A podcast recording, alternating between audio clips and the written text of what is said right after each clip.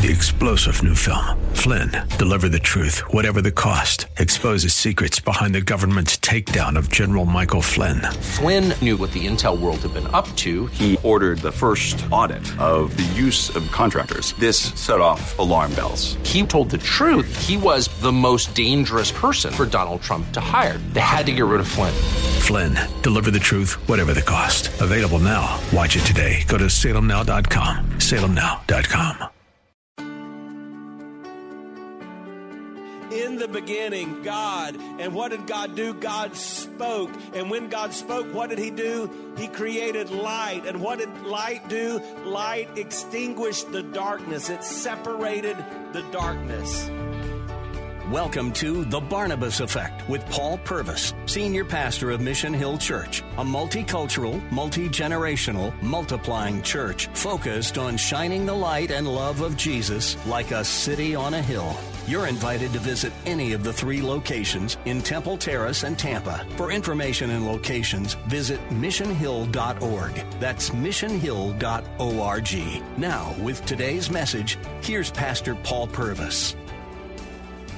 The name above all names. And we ask the question, why all of this? Why did Jesus do what he's done?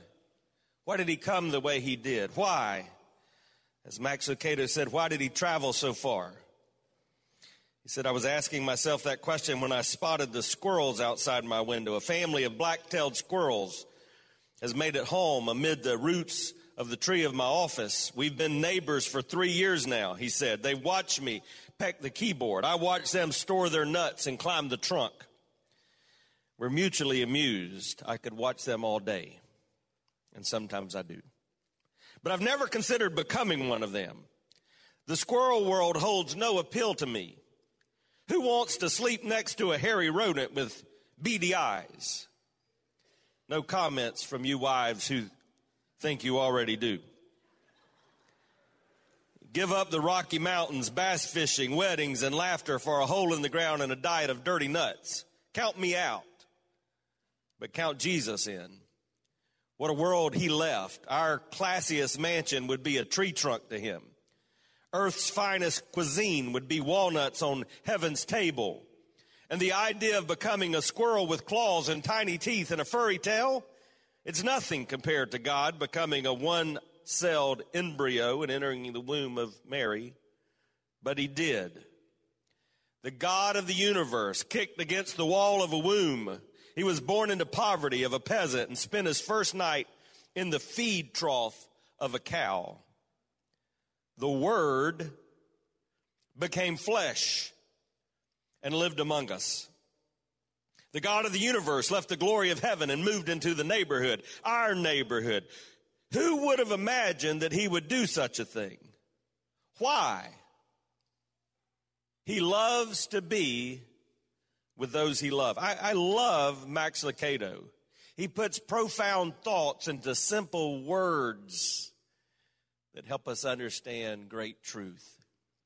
And really, that's what Scripture does in John chapter one. It uses language to describe what God is all about, the reason for this season, why God does what he does in Jesus. Understand this simple truth. The birth of Jesus proclaims the love of God in a simple way that anyone and everyone can understand. Two times this week, I watched as little children acted out the nativity. Two different times I watched as they fought against the stage fright, the fear that they had to act out, in some cases, even the angels saying, have no fear.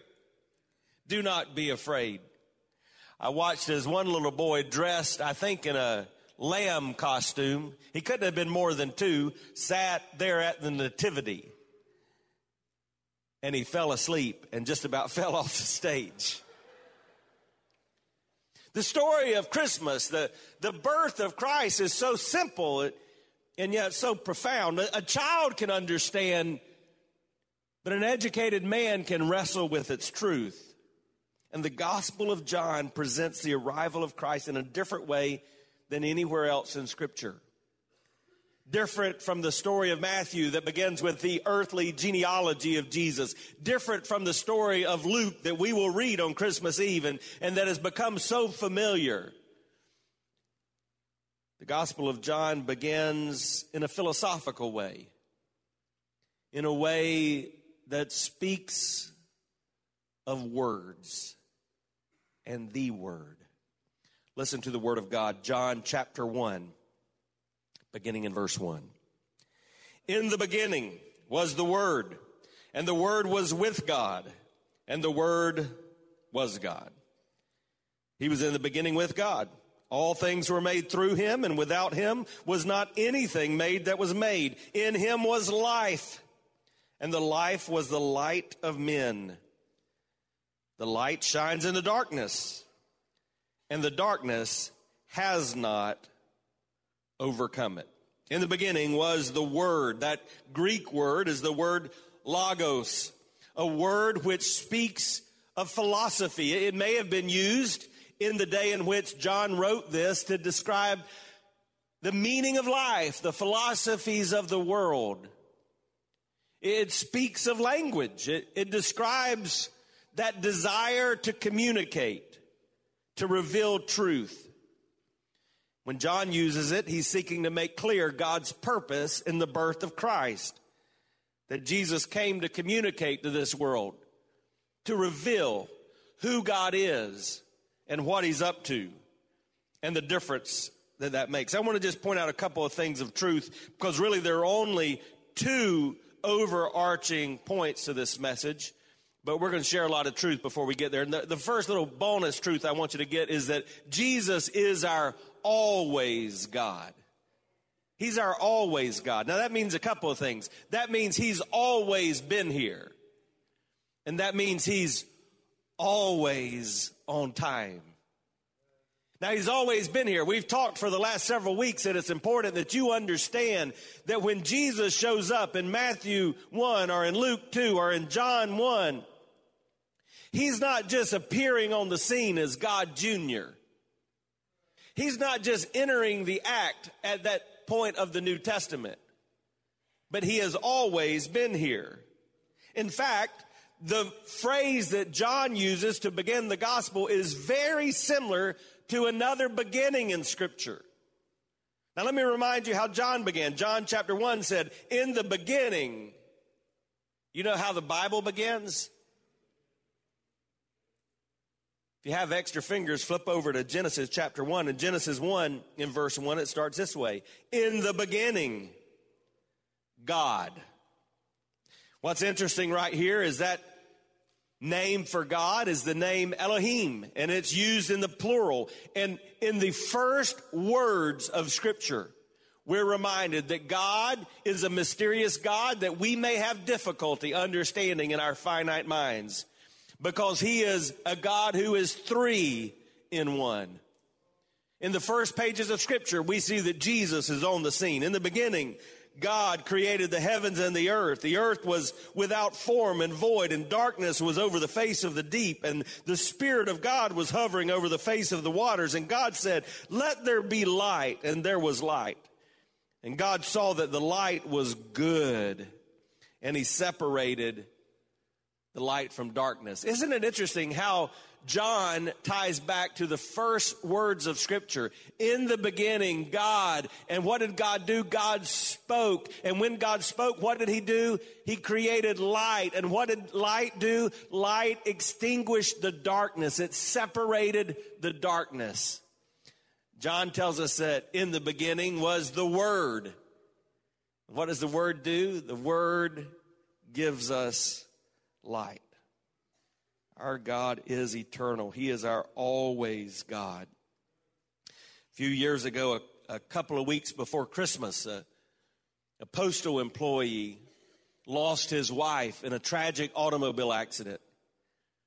They had a young daughter, and he was overcome with grief, and he tried to work through this course of his grief leading up to this very busy time at Christmas. And one day he was there in the post office. He was going through a mountain of mail, And as he began to shuffle the letters, he noticed a familiar address, his address.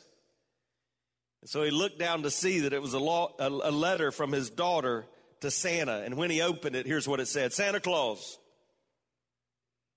dear Santa, my mommy died just a couple of weeks ago. And since then, my daddy has been crying himself to sleep every night. He says only eternity will heal him. Would you please send a little bit of eternity to my dad this Christmas? What John is telling us is that what God did in Jesus was to give us a little bit of eternity. He gives us everything we need to know that our God, Jesus, is an always God. He is with us always. But he's not that, only that. He is actually God. Here at the very beginning of the Gospel of John, we see that Jesus is actually God. And so one of the big debates of time, is Jesus God? Does Jesus claim to be God? The answer is yes. Jesus makes it clear right here. His assumption is clear. The latter part of the verse is one of the plainest statements in the Bible on the deity of, cre- of, of Jesus. The Word was God. That's why Jesus would say, if you've seen me, you've seen the Father. That's why Jesus would say, I and the Father are one. He's the only Son who could ever say that of his Father. For example, I and my Father are two. Because I'm not my Father. My Father's not me. But Jesus could say, I and my Father are one. Hey, this is important for you to understand in our increasingly pluralistic society, where many would come and they would test you and tempt you to say, well, explain to me, did Jesus ever really claim to be God? Yes, he did. And Scripture claims that of Jesus. And if that is not true, the whole thing falls apart. Don't think that you can just take the moral teachings of Jesus. Don't think that you can say, Jesus, I guess, is my Savior or my Messiah, but he, he's really not God. No, as C S Lewis famously said, either he is Lord or he is a liar or he's a lunatic. Either he's Lord, he is God, or he's a liar because he didn't do what he said he was going to do, and he is not who he says he was, or he's a lunatic. And C S Lewis went on to say, on the level of a poached egg. Because if he's that crazy, he's really crazy. He is our actual God. But Jesus is also an articulate God. So John uses this, this word logos. He is the Word. Think about that. Jesus is God speaking to you. Did you hear that? Jesus is God speaking to you, communicating to you, revealing himself to you. That's really the main focus today. We're going to come back to that in a second. So let me just go to this last thing. Jesus is an active God. So he's not just some distant deity that was at some point in creation. He's at work in our world and in your life today. Verse three says, all things were made through him. Without him was not anything made that was made. You look at the writings of Paul, for example, in Colossians. You see this again and again. You see that God in Jesus is everything. The little boy was talking to his mother one time, and he said, Mama, who made the moon? The mother said, well, God made the moon. The little boy said, well, Mama, who made the stars? Mama said, well, son, God made the stars. Little boy was thinking, and he said, well, Mama, who made the sun? And he said, well, son, God made the sun too. He was becoming more and more fr- frustrated with his mom, and he said, well, I want to ask you a question. Doesn't Jesus ever do anything? I recognize that it's hard to understand, and, and we remind ourselves in here almost on a weekly basis that we're okay embracing the mystery of God. But part of that mystery is the reality that Scripture teaches that Jesus is the author of all that is, and all that is was not only created by Him, it is for Him, and it is through Him. Hi, I'm Paul Purvis, the lead pastor of Mission Hill Church, right here in Tampa Bay. Thanks for taking the time to listen to today's The Barnabas Effect. It's a ministry intended to encourage, equip, and empower you. You may not know this, but this ministry is made possible because of the generosity of listeners like you. We are able to be on the air because listeners like you are gracious and give to this ministry. Would you consider making a gift today? It would be our honor to send you a gift, a resource, as a result of your gift of any size. And you can make that gift by going to mission hill dot org and clicking on the banner that says The Barnabas Effect. That will direct you to a simple way that you can give right there online. Thanks again for listening to The Barnabas Effect today. And now we continue with our message. I want to go back to verse one, and I want you to see those number of times that you see the word was. Did you catch that? In the beginning was the Word, and the Word was with God, and the Word was God. What does that mean? In the original language, it's in the imperfect tense every time. And that's significant because it It sounds a little differently, if you understand that, than what we have just in the English language, because it's describing a continual, ongoing activity, something that has not ceased. So John is saying, in the beginning was the Word. That's a continuous fact. And the Word was with God continuously. And the Word was God constantly. Jesus was in the beginning before it all started, and He'll continue after the end. It's all about Him. It's all about Jesus. He's our always God. He, he's, he's an actual God. He's an articulate God, and He's an active God. But, but what is John saying about this purpose?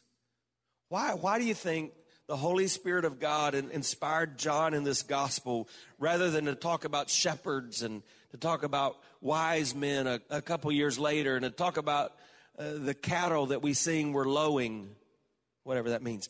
And why, why this philosophical talk about the Word? I think it's simple. God wanted us to understand that at the core of His existence is His desire to communicate with us. This is the revelation of God communicating to us that everything has been done in order for us to know the good news of grace and truth. Now, where do I get that out of this passage? Well, I look down at verse fourteen. Look at John one and verse fourteen. It says, and the Word became what? Flesh and dwelt among us. So this is how we know that we're talking about Jesus, the Word, that co-eternal, co-existent, co-equal God became flesh and dwelt among us. That's what's described in Luke chapter two, when the virgin was with child and she gave birth, and the angels in heaven celebrated. But then John goes on to say that we have seen His glory, glory as of the only Son from the Father, full of grace and truth. So he's saying that when Jesus became flesh, we had everything we needed to know about the good news God wants us to experience of truth and grace. When it says became flesh, it's interesting because the word there in the language literally means to pitch a tent. So what it's saying is that God came to earth, the Word became flesh, and kind of pitched a tent just to hang out for a while. Now, a Jewish reader listening to this would have immediately gone back to another time in their history where God pitched a tent. You know when that was? As they were traveling through the wilderness, God resided where? In the tabernacle. And so the presence of God was with his people, literally in a tent that was pitched before them. So when John would say, this word, the living word, became flesh and pitched a tent, he desires to hang out with you. He became visible. I often think, wouldn't it have been amazing to have walked and talked on this earth when Jesus walked and talked on this earth? I often think that, but I'm quickly drawn back to the reality that that would scare me to death, because I would hope that I would be one of the ones that would believe he was who he said he was and trust that he did what he said he would do. Jesus became visible, but he also became vulnerable. That word flesh reminds us that everything we experience, Jesus can relate to. Did anybody get tired this week? Let me see your hands. Jesus can relate to that. Did anybody cry this week? Let me see your hands. I, I'm in that crowd. Jesus can relate to that. Did anybody have something really exciting? You got really happy at some point this week? I had that too. Jesus can relate to that. I, I'm listening to myself. I think I'm a roller coaster, aren't I? And guess what? My, my Jesus can relate to that. Remember, he gave us everything that we have that's good, and he created all that is. So these emotions we experience, he not only created them, he experienced them in the flesh. John said, in the beginning was the Word. He was communicating to us continually. Now, why would Jesus become vulnerable? He wanted to do whatever it took to communicate the gospel of truth and grace. I, I need you to understand that what we celebrate as Christmas is so much more than a cute story. This is central to our understanding of salvation. This is central to the hope of the gospel. This is a demonstration of the incredible, loving, gracious act of God. And he did what he must do to communicate truth and grace. Almost every Christmas for twenty years, I've, I've shared the story of the farmer who became kind of jaded in his faith, and he chose to isolate himself from others and lived out his days far away from people without their hassles and the involvement in daily life. But he had a a never forgotten experience on a cold winter night that changed his life. And you probably heard this story, but it was first told, I think, by Paul Harvey. But he said, one raw winter night, the man heard an irregular thumping against the kitchen storm door. And he went to the window and he watched as tiny, shivering sparrows, attracted to the evident warmth inside, beat in vain against the glass. Touched, the farmer bundled up and he trudged through the fresh snow to open the barn for the struggling birds. He turned on the lights, tossed some hay in a corner, and sprinkled a trail of saltine crackers to direct them to the barn.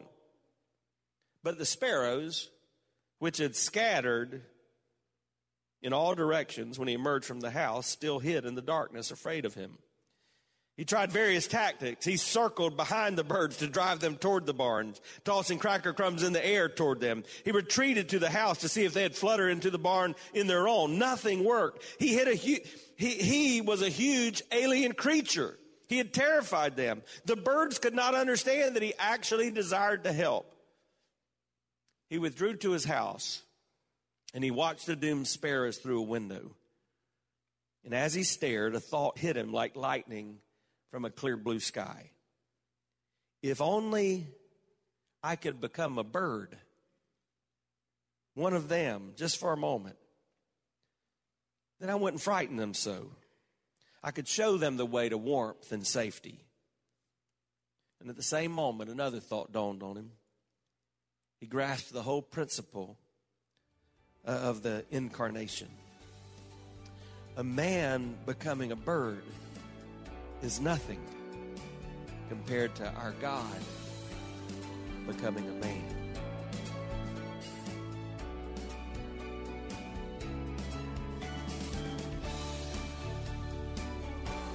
You've been listening to The Barnabas Effect with Pastor Paul Purvis. The Barnabas Effect is here to provide listeners like you with biblical truth and spiritual encouragement. But it can't be done without your financial support. Go to mission hill dot org and click on the Give tab. Your financial support helps us reach those seeking truth about God and themselves. Thank you for giving at mission hill dot org. And join us weekdays at nine a.m. for The Barnabas Effect with Pastor Paul Purvis on Faith Talk, A M five seventy and nine ten.